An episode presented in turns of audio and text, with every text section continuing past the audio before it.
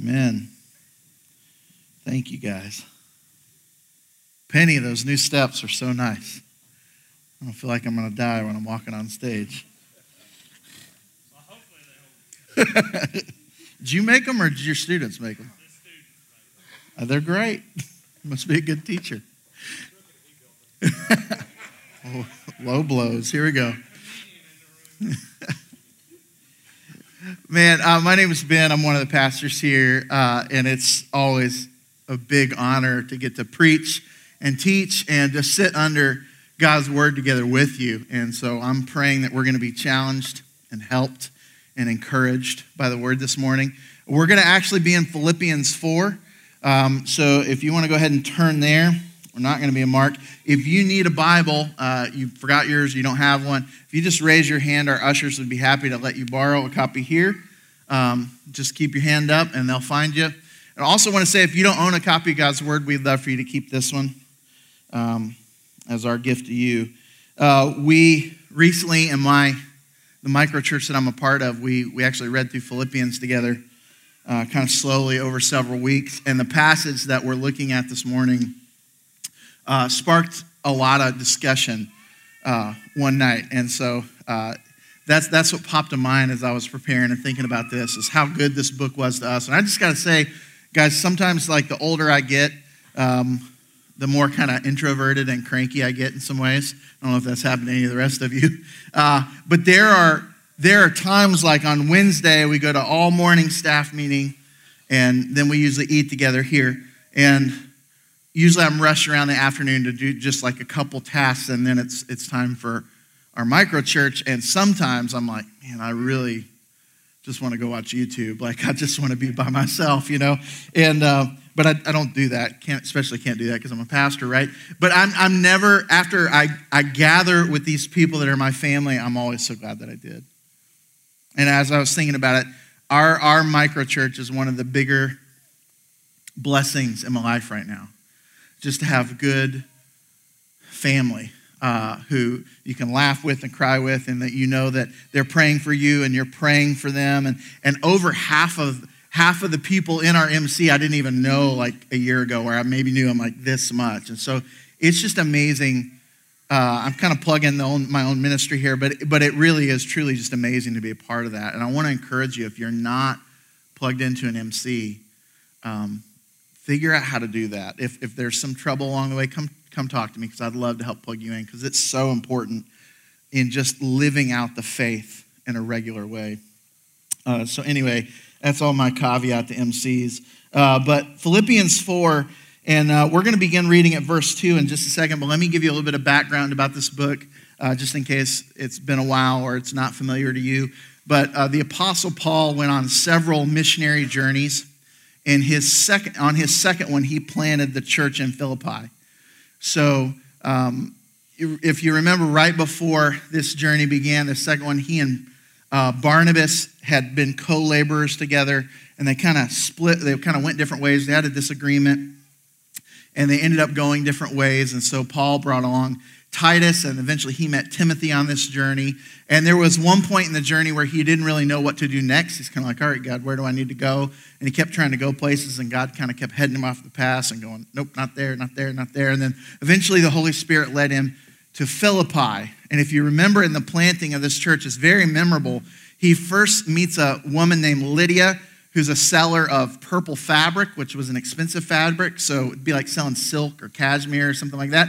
So she was probably a pretty well to do lady. You could maybe think of her as a fashionista. She's part of this church. And then uh, later, Paul casts um, uh, a demon out of this uh, slave girl who was fortune telling with the powers of uh, the demon, and her owners get really mad when she can no longer do that because she was annoying Paul, and he said, Let's get that demon out of there. And so she's likely a part of this church, but then they were jailed because of that. And so Paul and Silas are in the jail singing, you remember, in the middle of the night to God, not really worried about being in jail. And the earthquake happens. And they could have escaped, but they felt led not to escape, just to stay put. And then the Philippian jailer's really wigged out by that. Like, why, why didn't you guys take off? And he's like, I'm, Uh, there's some other people that have escaped and they're going to kill me because I was in charge and now these people escaped. I'm going to kill myself. So he's a bit suicidal. And they stop him and they lead him to faith in Jesus. So he's probably part of this church. And this is so this is a really diverse church, right? Made up of at least those people and some more people that we don't know. They're not named in scripture. And Paul loves this church.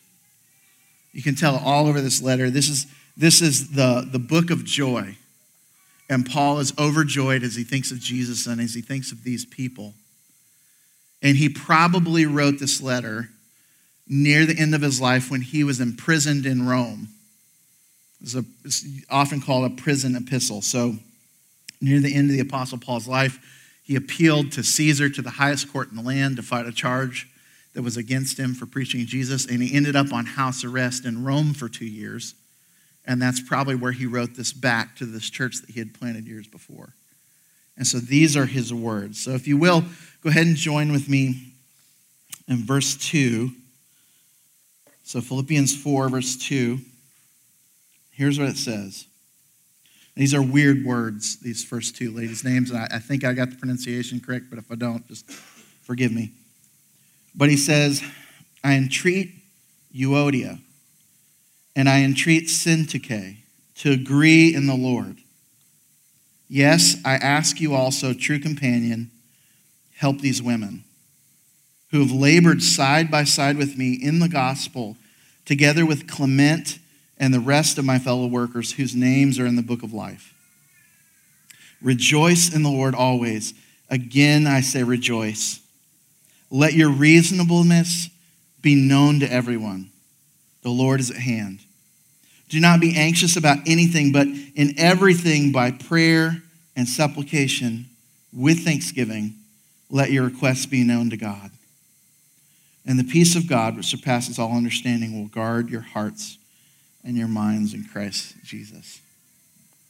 And this is the word of the Lord. Let's, let's pray together and we'll study it.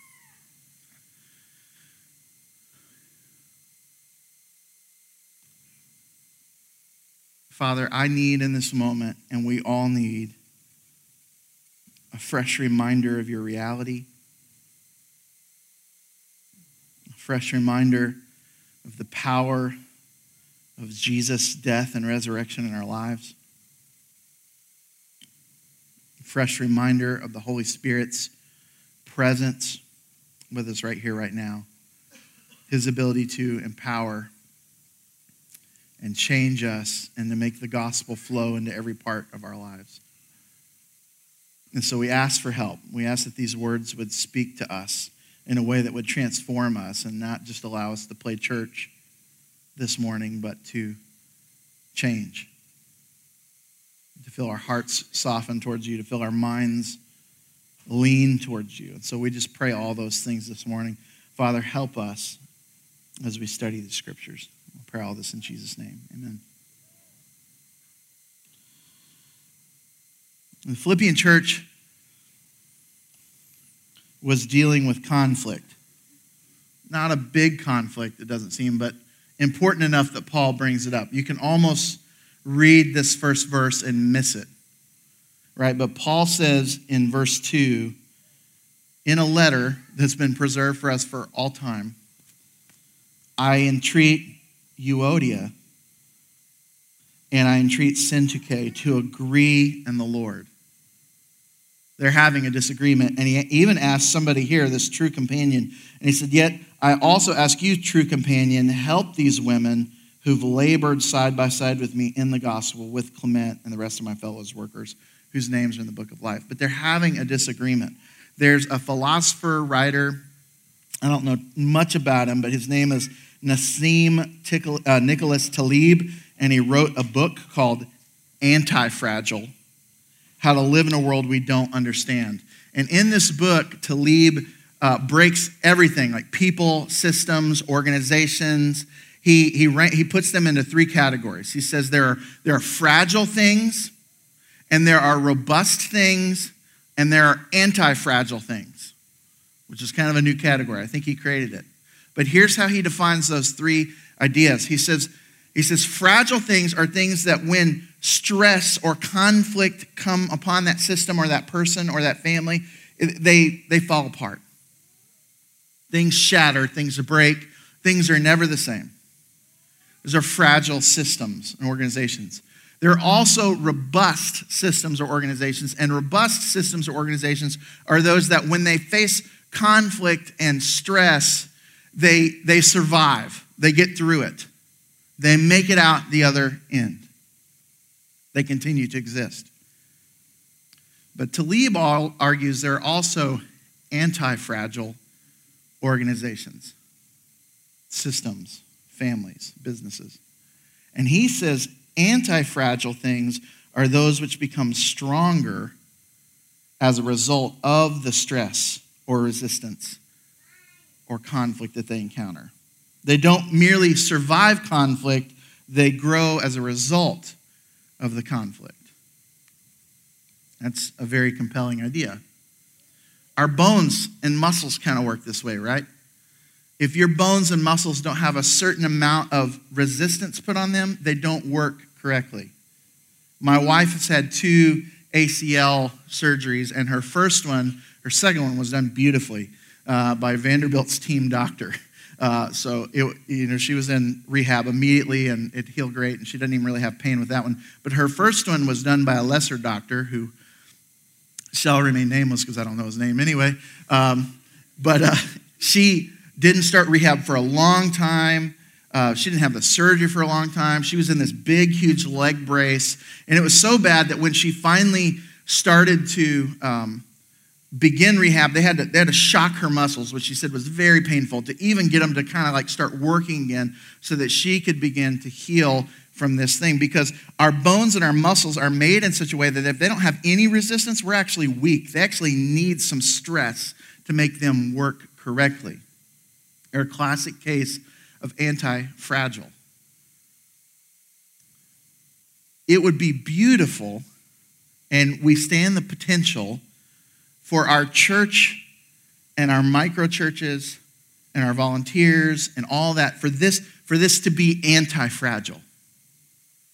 Not just robust, where we survive and we lose a few people along the way and they're out not fragile to where the whole thing combusts because of some stress or some conflict, but anti fragile where it's hard and there's conflict and it's not always comfortable, but, but we actually grow and become a better church organization, family of believers together as a result of the conflict that's happened because the conflict's coming.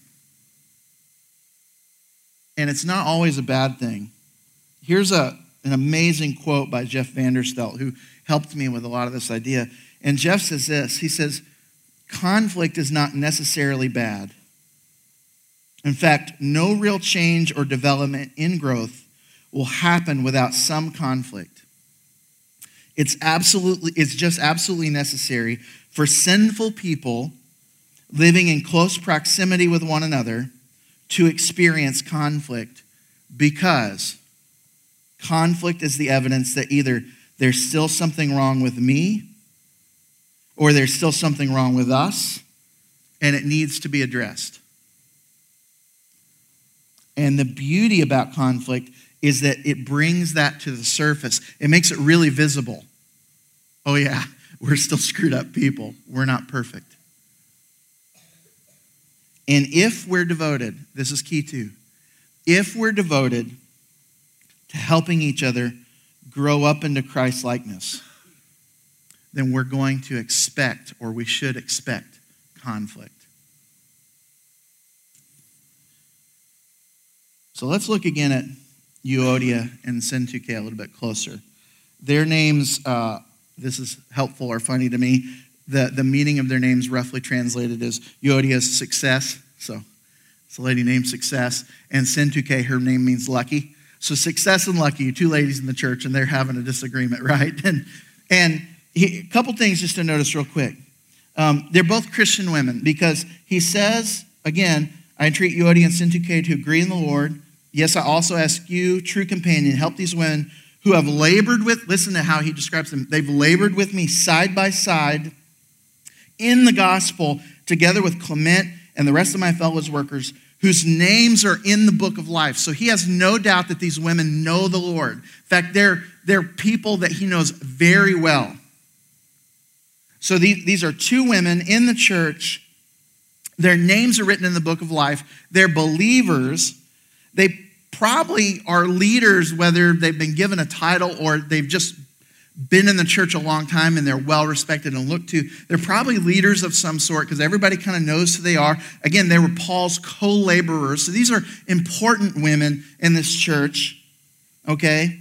And the degree and the disagreement we can kind of surmise is probably not doctrinal because anytime there's a major doctrinal issue, a heretical issue, someone sneaking in trying to lead away the flock, Paul immediately addresses it. He doesn't mess around with those stuff. He, he, he goes so far in Galatians to say that if an angel or even himself later on coming back or, or some other teacher were to teach a gospel contrary to the, the gospel that he had originally preached, in other words, if anybody comes in and says anything different about how you're saved and who Jesus is and what he's done, he goes so far as to say, let that person be accursed or damned.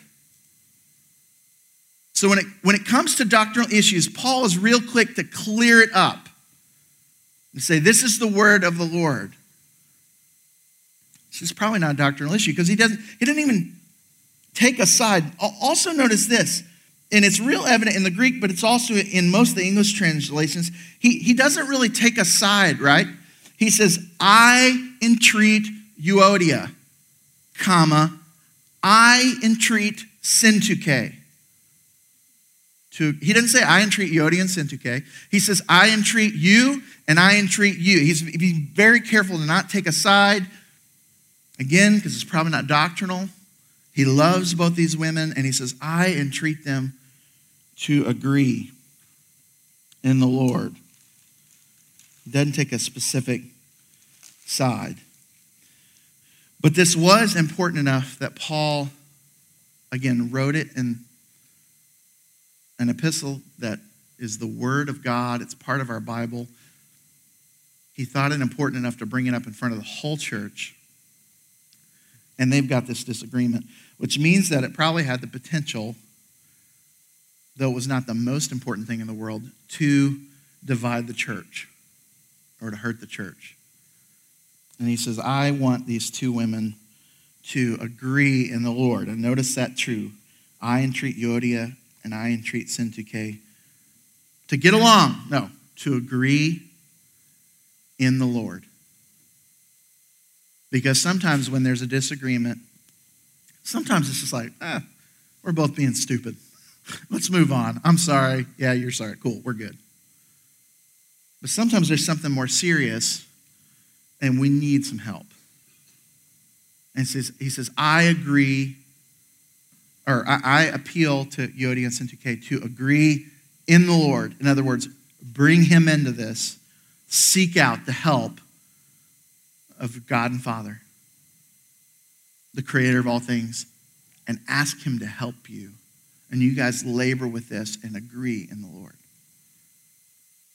Uh, John Piper, Was, as I was preparing for this, I was listening to a sermon. He um, spoke about this passage, and he said he was in a um, he was in a denominational meeting, and uh, they were trying to plan this like prayer initiative for his whole denomination and he said like you know they prayed at the beginning and then they got down to like brainstorming and trying to figure out like we want to do this huge prayer initiative and we want to roll it out this way and they had all these ideas and it was going pretty well. And then all of a sudden they just they just kind of ground to a halt. He said like four hours in they couldn't figure out do we need to do this or do we need to do this or are we way off here and we need to do this? And, and they were just kind of all talking over each other and brainstorming. Had kind of just become worthless and they were frustrated and kind of like what what do we need to do? We don't know. And he said that the leader of the denomination who was there just said, let's, let's just pause for a minute and pray. They had already prayed. Let's pray again. They said they paused for just a few minutes. And in those few minutes, God just kind of to everybody's mind, just real quickly, was kind of like, that's what you need to do. They couldn't figure it out on their own. They sought God's help again and said, We give us direction. And he helped them. And sometimes in our church or in your micro church, there's going to be a disagreement. And it's going to be tough. And it has the potential to split the whole thing. And it may not even be that important of an issue. but it's gotten serious. And we need to reconcile, and we need God's help to do it. And we're not going to do it in our own power. That's what's going on here. Um, disagreement in the church. I also want you to see um, that we're to come alongside and help those who disagree, right? So sometimes you're not involved in the conflict, but as a believer in Christ, you're called. Sometimes you stick your nose into something that's not your own business. I'm not talking about that. But, you know, there's people that love, love fighting. I'm not talking about those people. I'm talking about you're going, there's something going on, and I feel like God's telling me I need to. And, and look at what he says to this true companion. Verse 3 Yes, I also ask you, true companion, help these women who've labored side by side with me in the gospel, together with Clement and the rest of my fellow workers whose name's are written in the book of life. So he, he calls on somebody. He doesn't tell you who this is, and I read a lot of backstory on this. Some people are like, ah, he's talking about Timothy, you know, or he's talking to Epaphroditus because he was, and it actually doesn't make sense. It's those guys. If you actually dig down, it probably is Luke. When you're reading Acts, Luke wrote Acts, and all of a sudden in this part of Luke, he, he like the first half of Acts, Luke is is telling the story based on everything he's heard about what Paul did and what happened in the early church. And then I think it's in chapter 16, he all of a sudden switches to we because you know he's like along with Paul for the journey. And so we know Luke was at this church in Philippi. And so probably this unnamed true companion here is Luke, who wrote Acts. And he, I'm guessing, we can't absolutely prove it, that there's a lot of good reasons to believe that, but I'm going to guess that it's Luke. And he says, you know, yes, I also ask you, Luke, help these women who have labored side by side with me. So, what, what would it look like? This is what I began asking myself. What would it look like for us to come alongside a situation maybe where there's a disagreement or there's a bit of a conflict and to help in a, in a good way, in a godly way? And, and so these just came out of the Bible, but Ben's head. You know, I just kind of made a list. This doesn't come from the scripture. This is just my thoughts, okay? Um, and Jeff Vanderstelt's thoughts uh, some of them. Um, but the first thing is that we just need to pray for the situation. Even, even Jesus prayed this way right before he died. He said, he says in John 17, he says, uh, Father, I don't ask for my disciples only, but he actually prays for us. And he says, uh, I don't ask for these only, but also pray for those who will believe in me through their word. So Jesus in John 17 actually prays for us because we've believed in him through the, the disciples' words and their disciples and their disciples. You know what I mean? And so he's praying for us. And he says, listen to what Jesus prays. He says, I don't ask for these only, but also for all who believe in me through their word, that they may all be one.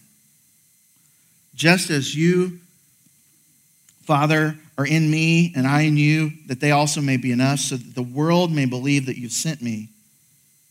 The glory that, have, that you have given me, I have given to them, that they also may be one, even as we are one, I and them, and you and me, that they may become perfectly one, so that the world may know that you sent me and loved them, even as you love me.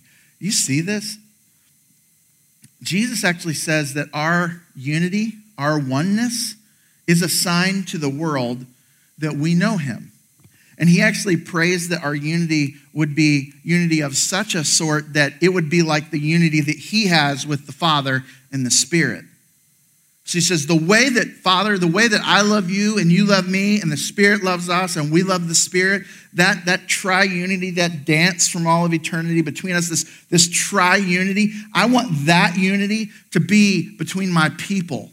I want them to love each other the way that we love each other. And I want us, we, we do love them, and I want them to love us in that way. I want that sort of love and unity to be going on. Because when that happens, Anybody who looks in from the outside watching world who doesn't yet know us will go, Whoa, something weird and unique is going on there.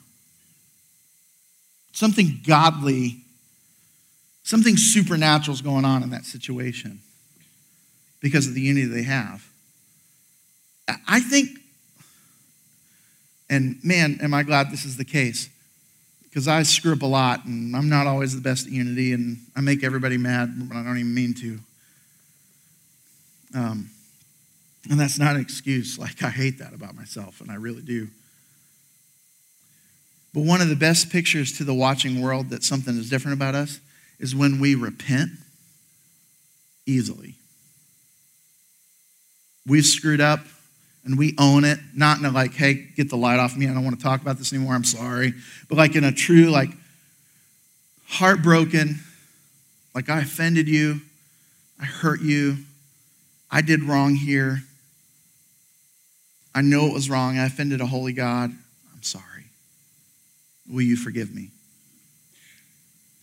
When we repent like that, when we reconcile like that, when we're not known as like Facebook Nazis, I think the world pays attention. I think the world knows that there's something different about us. We should pray for unity. That's the first thing. Here's the, I'm going to start moving faster. Here's the second thing that we, how do we help those who are in conflict? We pray for the situation. Secondly, we, we help them see that it's important. Jesus in the Sermon on the Mount says, if you're offering your gift at the altar and there remember that your brother has something against you, leave your gift there before the altar and go, first be reconciled to your brother, and then come and offer your gift. So he says, if you have traveled 10 miles to Jerusalem to offer your sacrifice of a ram on the altar, and you're there for the week to, to be forgiven of sin, this is how it used to work, and to worship God there. If you've, if you've put in all this time and money and you've come and you're about to offer your sacrifice and ask for forgiveness for your sin, and then you remember, this brother has a problem with me, he says, Stop what you're doing, walk back out of the temple, go back home 10 miles, a day's journey, first be reconciled to your brother, and then come back and offer your altar. Jesus, in essence, says, go to great lengths to be reconciled. Now, you may be going, oh, Ben, like, what if they don't accept the reconciliation? And that, that's, a, that's a real possibility. Like, if you're in a situation where you've wronged somebody and you've realized that you've wronged them, and you have repented to God, and then you have felt the need to go make reconciliation with them, and you go and you repent and you apologize and you ask for their forgiveness, and, and they refuse to receive it, at that point, it is on them because you've been forgiven by Jesus and you've been truthful in how you've attempted to be reconciled, and you can walk away with maybe still some burden on your heart because you're not completely reconciled to your, your brother, but having known that you've done everything that you can do. And us dealing with this reconciliation thing is important. That's the second thing is we need to know this is important. If it means we travel 10 miles, if it means we leave what we're in the middle of and it takes a couple days and we have to go like fix this issue, that we're attempting to fix it. Second thing. Uh, thirdly, we need to be willing to involve ourselves in the conflict in an impartial way. Again, the conflict doesn't, res- it's, it's between Bob and Joe, and I'm Ben. And God is leading me to help Bob and Joe reconcile, but I'm not in the conflict. I, I mean, so I'm praying for them. I'm, help, I'm, I'm trying to help them see, hey, guys, this is, this is hurting our MC. Like, you guys got to reconcile. And then the next step is I'm, I'm willing to involve myself in the conflict. And I really don't want to, but I realize the Spirit's leading me to do it. And so I'm going to involve myself in this in some impartial way, the way that Paul did. I'm not taking a side, but I'm realizing what, what Jesus said in Matthew 18 if your brother sins against you, go and tell him his fault between you and him alone. If he listens to you, you've gained your brother. But if he does not listen, take one or two others along with you. Did every charge. So, like, you notice how if the two can't resolve it, Jesus says, go get a couple folks and involve them in the conflict as impartial people to help resolve this thing. Some of us just hate conflict so much that the idea of involving ourselves in somebody else's conflict even if we felt like the Holy Spirit was asking us to do it, we're like, I'm out.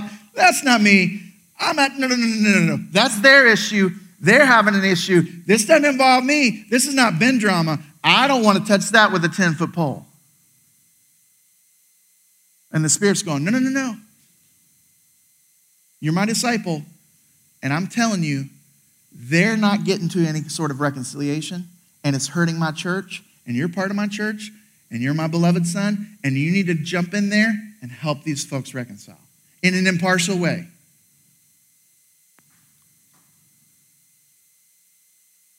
Are you willing to do that? No?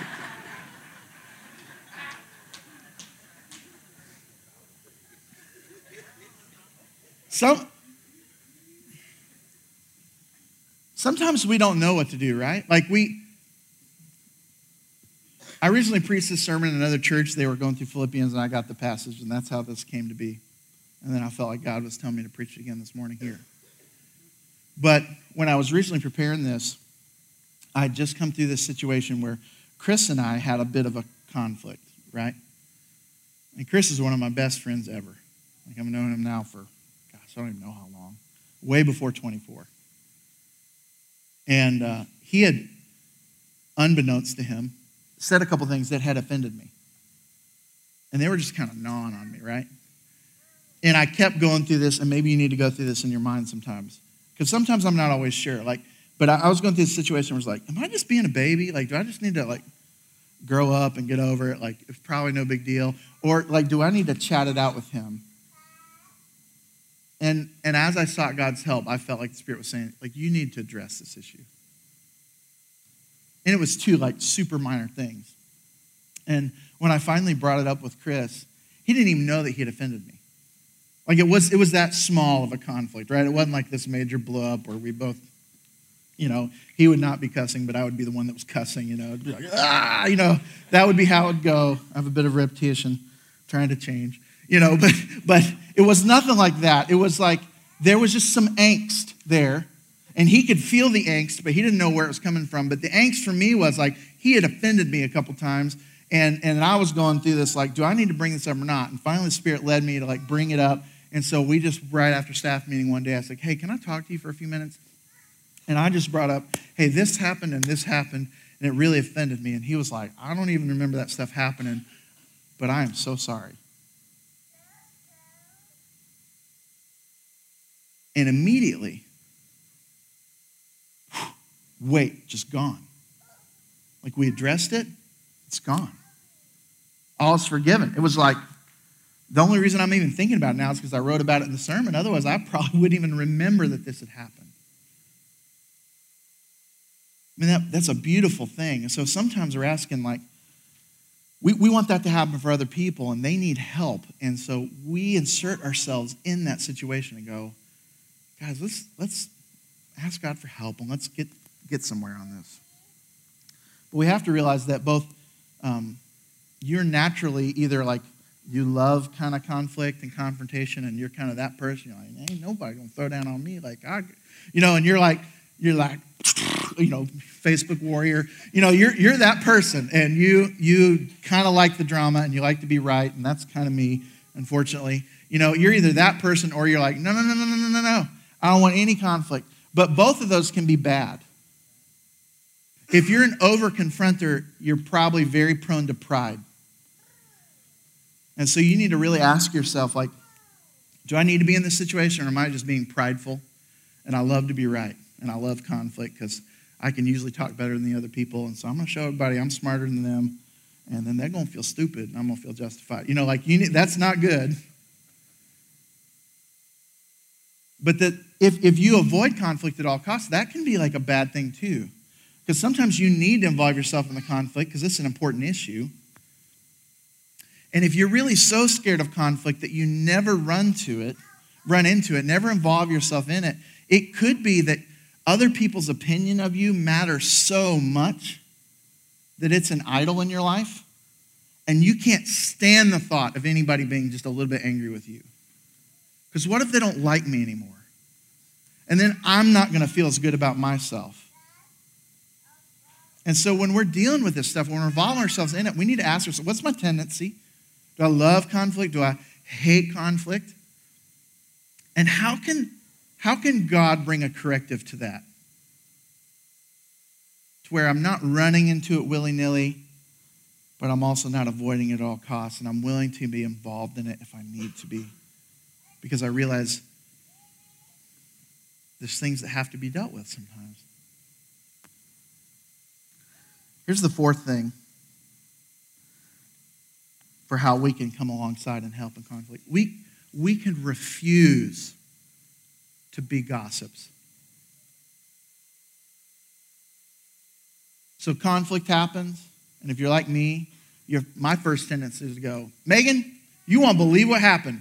I'm not talking to God about it. I'm not trying to like help the, in the conflict. I'm like, let me tell my wife how stupid this other person is, you know, and I'm just, or or, and then I'm gonna pull in like seven other people, like all my best friends, like, you wouldn't believe what happened today. Hey, Dan, you know, you know. And then I'm pulling in all these people. I'm trying to make myself look good, or I'm trying to make this other person look stupid. And that's not godly at all. If we're actually gonna step in and help conflict, we have to refuse to be gossips, which means that at times we may have to do this. Somebody comes to tell us something, and we softly, calmly shut them down and go, Have you talked to Bob about this? Like I know you just had a spat, but like, are y'all y'all trying to work this out? I'm just gonna, I'm just, people get mad at you when you shut down their gossip, you know? but sometimes, sometimes we gotta go like, it's not gonna be through me. And in fact, like, as lovingly as I can, I'm gonna say, first, go to your brother, just you two, and be reconciled. Like, I don't need to be involved in this. Y'all, y'all can just figure this out. That's another way that we help. Okay? Now, I want us to look. So that, that's just some good stuff, right? Um, the, the rest of this passage, rejoice in the Lord. Let's, let's just read it again, verses 4 through 7. Here's where Paul pivots. He says this He says, Rejoice in the Lord always. Again, I will say rejoice. Let your reasonableness, reasonableness be known to everyone. The Lord is at hand. Don't be anxious about anything, but in everything by prayer and supplication with thanksgiving, let your requests be known to God. And the peace of God, which surpasses all understanding, will guard your hearts and your minds in Christ Jesus. Here's how I think those, Paul's at the end of the letter, he's giving short, quick reminder commands. But in the whole letter, he's, he's already demonstrated to us how we're to follow the pattern of Christ who made himself nothing and gave his life so that we could be reconciled to God. And he's calling us to a similar sort of pattern. And when he's given us these short little reminders at the end, here's what I think he's doing I think he's describing a sort of lifestyle that if we embraced, rejoice always, be reasonable, remember God is near, don't be anxious, pray, if we remember these things, then we're prepared to not be constantly involved in unnecessary conflict. So it reminds me of the Karate Kid, right? The first one. You know, Daniel-san is having to do all this weird stuff by Miyagi. He's painting the fence. He's like, why in the heck am I painting this guy's fence? Wax on, wax off. Like, why am I waxing this guy's car? He doesn't know he's learning karate.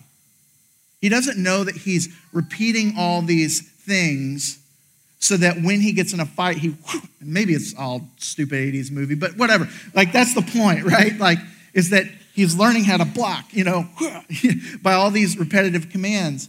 And, and guys, we're learning when we rejoice always, pray, put on reasonableness, when we do all these things regularly, when that's, when that's how our lives are described, what we're doing is preparing ourselves to not be involved in unnecessary conflict. Let me go through them real quickly with you and we'll close. But the first one rejoice always. I mean, if you're really happy in Jesus, if your heart is just filled with joy because of Him, it's hard to be involved constantly in the latest drama. It's hard to be angry all the time if you're happy in Christ. You know, it's, it's like this you're at work and you're about to head to the beach. And all day long that day at work, there's just all kinds of drama going on. This coworker's mad at this coworker, this coworker's mad at this coworker, boss is being a jerk, and you're very tempted to kind of involve yourself in the conflict. But you know you don't need to. And more importantly, you're heading to Destin when you get off work. And you're like, I ain't got time for this nonsense. Like, I'm not going to involve myself unnecessarily in this conflict. I'm going to the beach. And we remember that. We rejoice in the greater joy. Jesus, we go, Jesus is so good. I ain't got time to be involved in all your stupid Facebook drama. I love Jesus. He's changed my life and my heart. He's much more important and much more fabulous than whatever nonsense y'all are messing with. It reminds me of the C.S. Lewis quote where he says, It would seem that our Lord finds our desires not too strong, but too weak. We're half hearted creatures fooling about with drink and sex and ambition when infinite joy is offered to us. Like an ignorant child who wants to go on making mud pies in a slum because he cannot imagine what is meant by the offer of a holiday at the sea. We're far too easily pleased because there's something that can please us that's much greater. And so we go, I got bigger joys and greater satisfaction than this. So I'm not involving myself in that unless God leads me to be. Secondly, he says, rejoice in the Lord always. Verse 5, let your reasonableness, or you could say your kindness or your tolerance, be known to everybody. And so we just say, I'm gonna, I'm fighting with the Holy Spirit's help to be known as a person who's regularly reasonable, not unreasonable. That's hard. That's not me oftentimes. But Paul says, put it on. Do nothing from selfish ambition or conceit, but in humility count others more significant than yourselves. Let each of you look not only to his own interests, but also the interests of others. Have this mind among yourselves, which is yours, which is yours in Christ. So you're in Christ, so it's yours. This mind is yours if you know Jesus who, though he was in the form of God, did not count equality with God a thing to be grasped. So I'm going to be reasonable with the Holy Spirit's help because that's mine in Christ Jesus. Thirdly, rejoice in the Lord. Verse 4, rejoice in the Lord always. Again, I say rejoice. Let your reasonableness be known to everyone. The Lord's at hand. Thirdly, remember that God is near. What does that mean? It just means that, like, wherever I go, God's with me. And his coming is also near. He's coming again one day, and he's going to set all things right.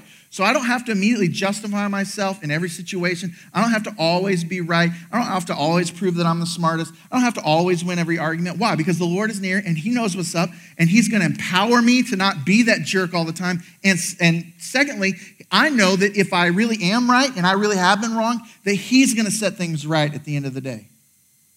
Because He's the judge. Only God can judge me. Yeah. So God's going to judge, He's going to figure it out. In some places, you've been deeply wounded or hurt, and you can't fix the situation, and your only hope is just to rest on Jesus and go, things will be made right one day. But I don't need to do it. He's going to do it. So I can rest in that and move on.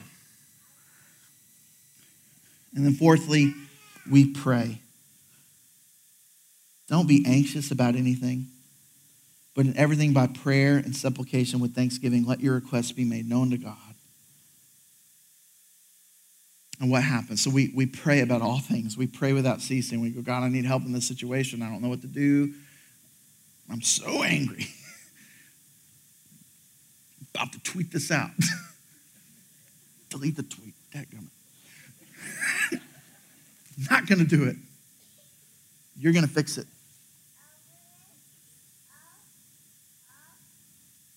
And the peace of God, which surpasses all understanding will guard your hearts and your minds in Christ Jesus. This is promise of peace. Blessed are the peacemakers.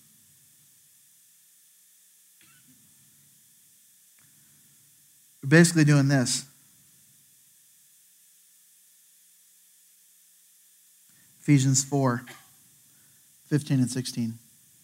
Rather, speaking the truth in love, we are to grow up in every way into Him who is the head, into Christ, from whom the whole body, joined and held together by every joint with which it is equipped, when each part is working properly, makes the body grow so that it builds itself up in love. That's the definition of anti fragility.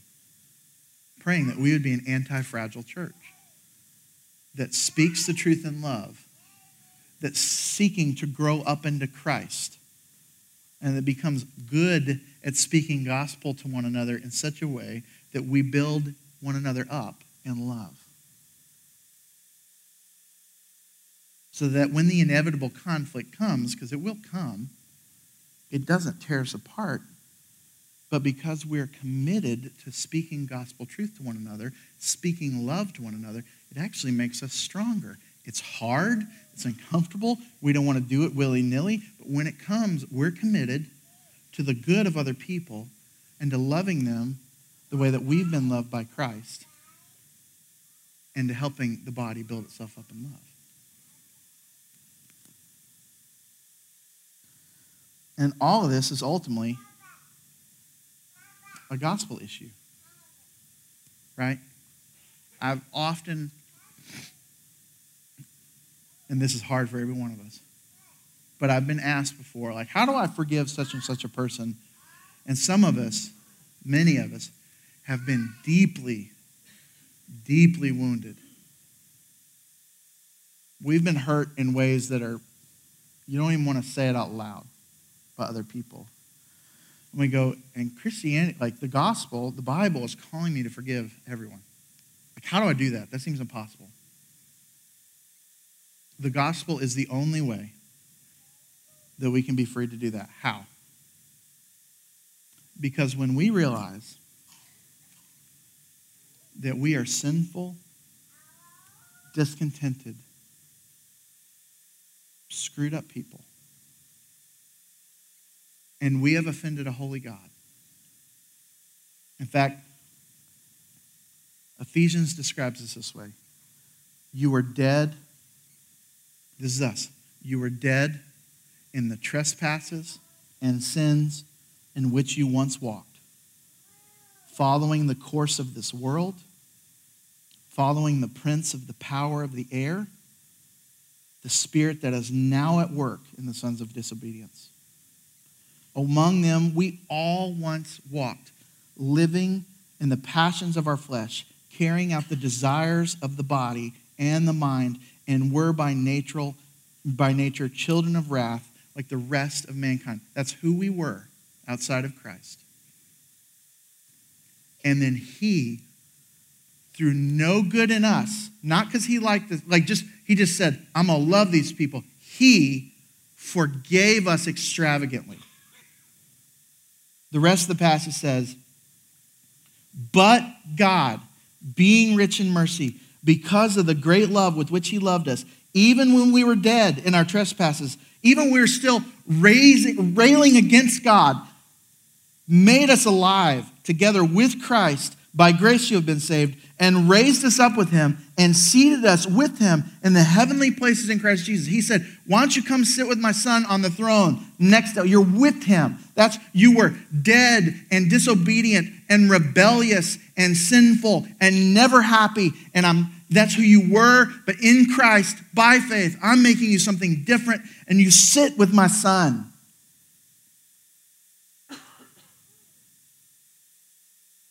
so that in the coming ages he might show the immeasurable riches of his grace in kindness towards us in Christ Jesus.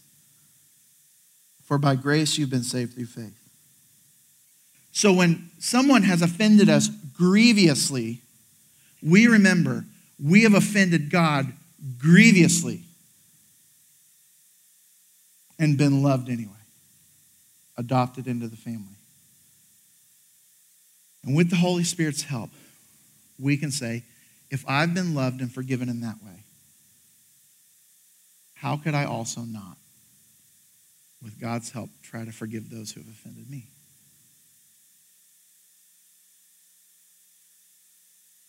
And that's absolutely, uh, we need God's help. And you may be saying, I don't, been like, this person abused me. Like, I don't, how? I'm not ever saying run back in to be abused, but like, but I'm still like, I'm way far. Like, how am I? And I'm just saying, with God's help, when you meditate on your own screwed upness and you meditate on the grace that's been shown to you, you can begin to go, I'm no better. And I've been loved so amazingly. And so, God, help me. That's a supernatural thing. And I'm on the authority of God's word calling us to it. Couple questions as we close. Is there disagreement or conflict right now that you're in some way involved with? If so, is God leading you to do something about it? When conflict arises, different question, and it doesn't involve you, are you committed to helping others deal with the conflict in a godly manner?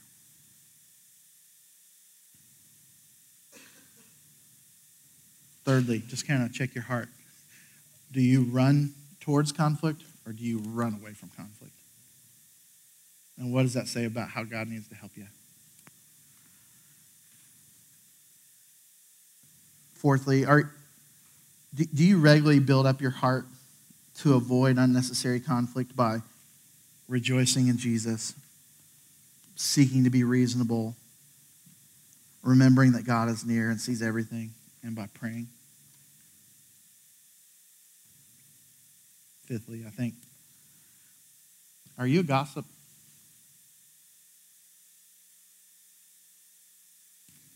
And then lastly, everything I'm talking about, I'm assuming that I'm speaking to believers. But maybe you're here today and you're not yet a believer, not yet a follower of Jesus. And what I'm talking about sounds preposterous and stupid, or maybe good, but you're like, let me just tell you, if you don't, if Christ doesn't live inside your heart, if you haven't yet been forgiven, it's impossible. And so my last question is this is have you ever accepted Jesus into your heart? Have you been forgiven of the weight of sin, of the weight of the debt that's against you? Rightly, because you've done a lot of stupid things and you've offended a holy God. And you're under his wrath. But at the same time, he's going, But I sent myself. God, Jesus, came to earth and died so that you could be forgiven. And I love you so much. And if you'll accept me into your life, if you'll believe in me, you can be gloriously forgiven. And so I want to end with that question Have you ever been gloriously forgiven by Jesus?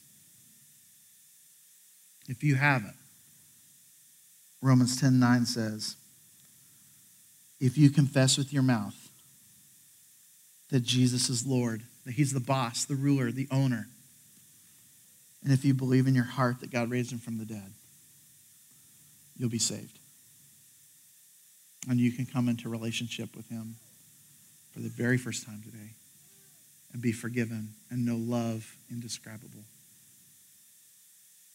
Let's pray.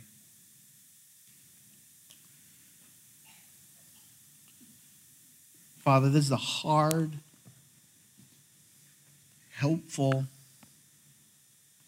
impossible, without your help challenge. But Lord, would you just move powerfully in our hearts and just help all kinds of healing to take place in these next few moments? God, as we reflect and respond, Help us to be willing to do whatever you're calling us to do. And Father, if there's anyone here today and they don't know you, I pray that you would quadruple down on drawing them to yourself right now and just making it so evident that you're real and that you love them and that forgiveness is free and waiting if they'll accept it by faith. Would you not, not We don't want that conviction because it's hard. We want it because it leads to joy and forgiveness and relationship with you. And so, would you draw people right now? Help us. Jesus. In your name we pray. Amen.